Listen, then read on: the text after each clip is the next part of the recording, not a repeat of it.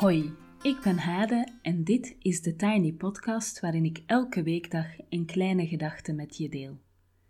Vandaag is het woensdag 20 januari 2021 en de kleine gedachte van vandaag gaat over storytelling. De weg naar de hel is geplaveid met goede voornemens. Dat is een bekende uitdrukking. Ik neem jullie elke dinsdag en woensdag mee op de weg van mijn persoonlijke ontwikkeling. En die weg is geplaveid met bijzondere therapieën en activiteiten. Van knuffeltherapie tot paardencoaching, van die keer dat ik helemaal ingepakt lag in doeken, tot de ochtend dat ik een boom omarmde terwijl niemand keek. Gisteren nam ik jullie al mee naar Amsterdam en vertelde ik over de cursus die ik daar volgde. Vandaag hebben jullie het tweede deel te goed van me. Het is dus een cursus die gaat over het vertellen van verhalen. Bij het werken aan ons tweede verhaal krijgen we meer techniek aangereikt. Verschillende manieren om een verhaal te beginnen of te eindigen. En het show don't tell principe. Een beeld schetsen is krachtiger dan je eigen inzicht benoemen. Door mijn werk, waarbij ik vaak presentaties moet geven aan groepen, is dat voor mij een grote valkuil. Ik ben heel uitleggerig in mijn vertellen, laat de luisteraar weinig kans om zijn verbeelding te laten spreken. Het proces om tot een tweede verhaal te komen zet veel gevoeligheden op scherp in de groep. Mensen werken aan een verhaal dat heel wezenlijk is voor henzelf. In gesprekken zoeken we waarom net dat verhaal, waarom we net dat verhaal willen vertellen. Wat zit erachter? Waarom was die gebeurtenis zo belangrijk? Waar gaat het echt over? Hoewel het opzet van de cursus niet therapeutisch is, cirkelen we rond pijnpunten, breken inzichten door, worden verbanden gelegd. Een van de deelnemers is opstandig. Ze wil, ze moet een verhaal vertellen over een pijnlijke episode in haar leven. Ze wil het niet oefenen en niks opschrijven. Ze wil het maar één keer vertellen. Ademloos luisteren we. Achteraf zegt ze dat de gebeurtenis door het vertellen is verworden tot iets wat mensen nu eenmaal meemaken. In het vertellen heeft ze afstand kunnen nemen en het verhaal kunnen inschrijven in de stroom van het leven. Ik zit in mijn maag met mijn eigen verhaal. Ik wil vertellen over het moederschap, ogenschijnlijk een beetje een grappig verhaal over de wedstrijd die het ouderschap is, de borstvoeding of flesvoeding battles en de draagdoek versus dure kinderwagencultuur. Met drie rake vragen heeft Rosa me zover dat ik zie dat mijn verhaal niet alleen gaat over de moeder die ik ben, maar ook over het kind dat ik was. En over het onderlinge verband. Een medecursist die zich mee over het verhaal buigt, legt de vinger erop dat mijn tweede verhaal een variant is op, mijn, op het thema van mijn eerste verhaal. Het zo goed willen doen dat het krampachtig wordt en moeilijk gaat. Ik voel weerstand, heb niet zoveel zin om te vertellen. Maar ik doe het wel en het gaat goed. Later fiets ik ingetogen door Amsterdam, neem het pontje naar Noord en ben daar nog een paar uur heel stil omwille van de indruk die de verhalen van de anderen hebben gemaakt. Maar ook omdat ik over mezelf op het spoor ben gekomen en heb gedeeld met mensen die ik nog maar twee dagen ken. De laatste avond doet onze groep een pitch bij de slotvoorstelling van de Crea Zomercursussenweek. We brengen elk een zin uit ons verhaal en het publiek kiest welk verhaal verteld zal worden. Het publiek kiest overtuigend voor de onzichtbare dame. Ik had gisteren in de podcast verteld dat er een vrouw was die ehm, zo onzichtbaar was, blijkbaar toen ze jong was, dat ze een keer ehm, op een geheime marinebasis terecht is gekomen zonder dat iemand daar iets van gemerkt had. Dus dat verhaal wordt gekozen.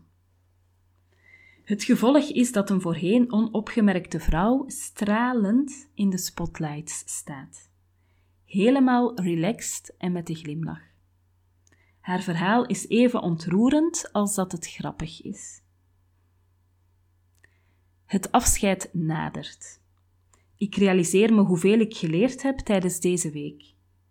Naast het onderzoeken van gebeurtenissen uit mijn eigen leven heb ik ontdekt hoe je er een technisch goed verhaal van maakt en hoe je het vertelt. Maar ik heb ook ervaren dat iedereen verhalen heeft en dat je die ander echt leert kennen als je bereid bent naar die verhalen te luisteren. Door het analyseren heb ik een aantal dingen over mezelf geleerd en doorheen de act van het vertellen heb ik gebeurtenissen die zich krampachtig onder mijn vel genesteld hebben, vrijgelaten. Na het afscheid loop ik een beetje mistroostig naar buiten. Melancholisch, omdat het voorbij is en ik weer verwacht word op kantoor volgende week. Maar eerst fiets ik nog een keer door Amsterdam, waar het niet regent, maar giet. Het lijkt de Noord-Hollandse moesson wel. Al bij het tweede bruggetje is zelfs mijn ondergoed doorweekt. Met de geleende fiets kom ik rillend toe bij het geleende huis.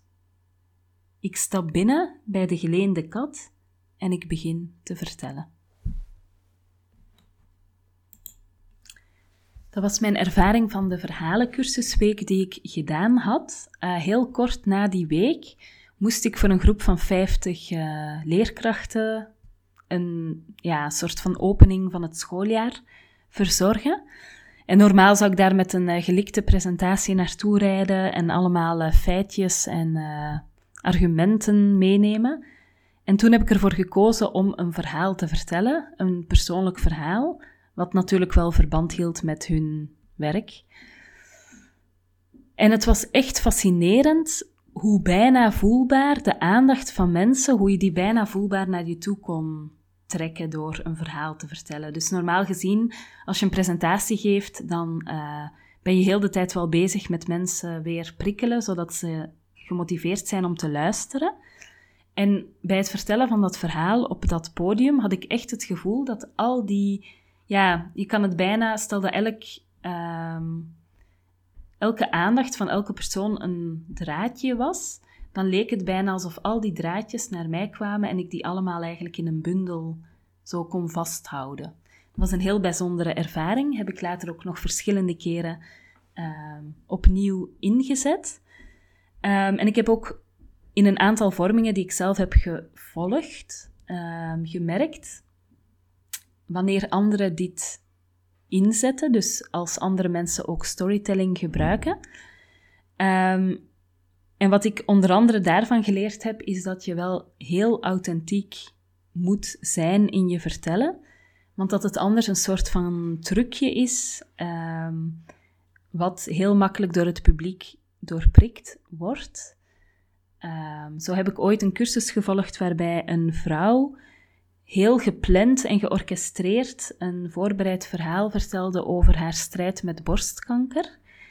Maar dat was zo um, gepolijst en ja, niet authentiek gebracht, dat dat eigenlijk en niet de aandacht trok, maar ook ja, helemaal niet authentiek overkwam.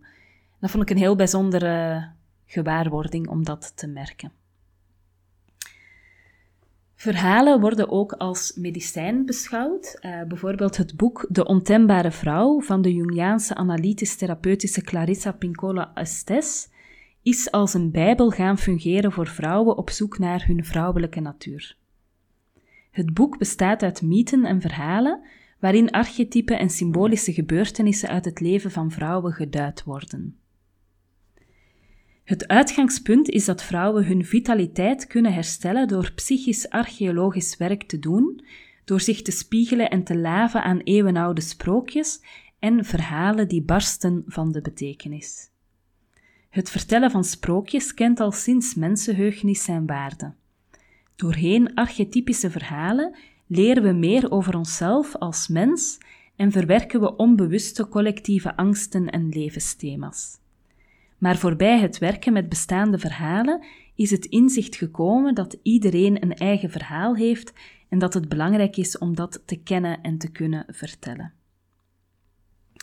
Er is ook zoiets, dat vond ik heel leuk toen ik uh, bezig was met werken aan dit thema. Um, er is zoiets als de free listening beweging. Uh, waarschijnlijk is het heel pre-corona, maar dat is of was een beweging van mensen die met een open, luisterende houding in het park plaatsnamen of nemen om heel actief te luisteren, heel open naar het verhaal van voorbijgangers. Werken aan je eigen verhalen is dus niet alleen een leuke creatieve uitlaatklep, maar het kan ook heel helend zijn. Het kan je helpen bepaalde dingen voor jezelf een plek te geven of onder woorden te brengen. In februari start ik de online cursus Storytelling, waarmee je negen weken lang werkt aan jouw verhalen aan de hand van twee lessen per week. Je kan ook kiezen voor de variant met online verhalenavonden om je verhalen te delen met anderen en natuurlijk ook mee te lezen met anderen. Je kan dan ook feedback geven en krijgen. Ik zet het linkje naar die cursus in de show notes. En misschien ook iets heel anders, maar als het over verhalen gaat, uh, kan het ook zijn dat je voelt dat je graag je verhaal kwijt wil. En als dat zo is, kan je me mailen voor meer info over de vrouwencirkel die ik aanbied. Tien weken lang, wekelijks een meeting in een kleine groep van vrouwen en online, waarin we met elkaar onze verhalen delen, meeleven met de anderen. Het is heel fijn om te kunnen vertellen wat echt leeft bij je aan mensen die niet in je directe omgeving zitten, dus waar je niet op dagelijkse basis mee te maken hebt. En het is ook heel fijn om open en eerlijk te horen wat voor thema's er bij anderen spelen, dus voorbij de perfecte plaatjes die we elkaar vaak voorspiegelen. Mail me maar op thetinypodcast.gmail.com als je graag meer wil weten. Tot zover de Tiny Podcast voor vandaag. Je kan me volgen op Instagram, TheTinyPodcast. Je helpt me door deze podcast wat sterretjes te geven op iTunes, een review achter te laten en of hem door te sturen aan iemand anders die er misschien ook graag naar luistert. Abonneer je via Spotify, Google Podcast of Apple Podcast en zo wordt de podcast makkelijker vindbaar voor anderen. Heel graag tot morgen.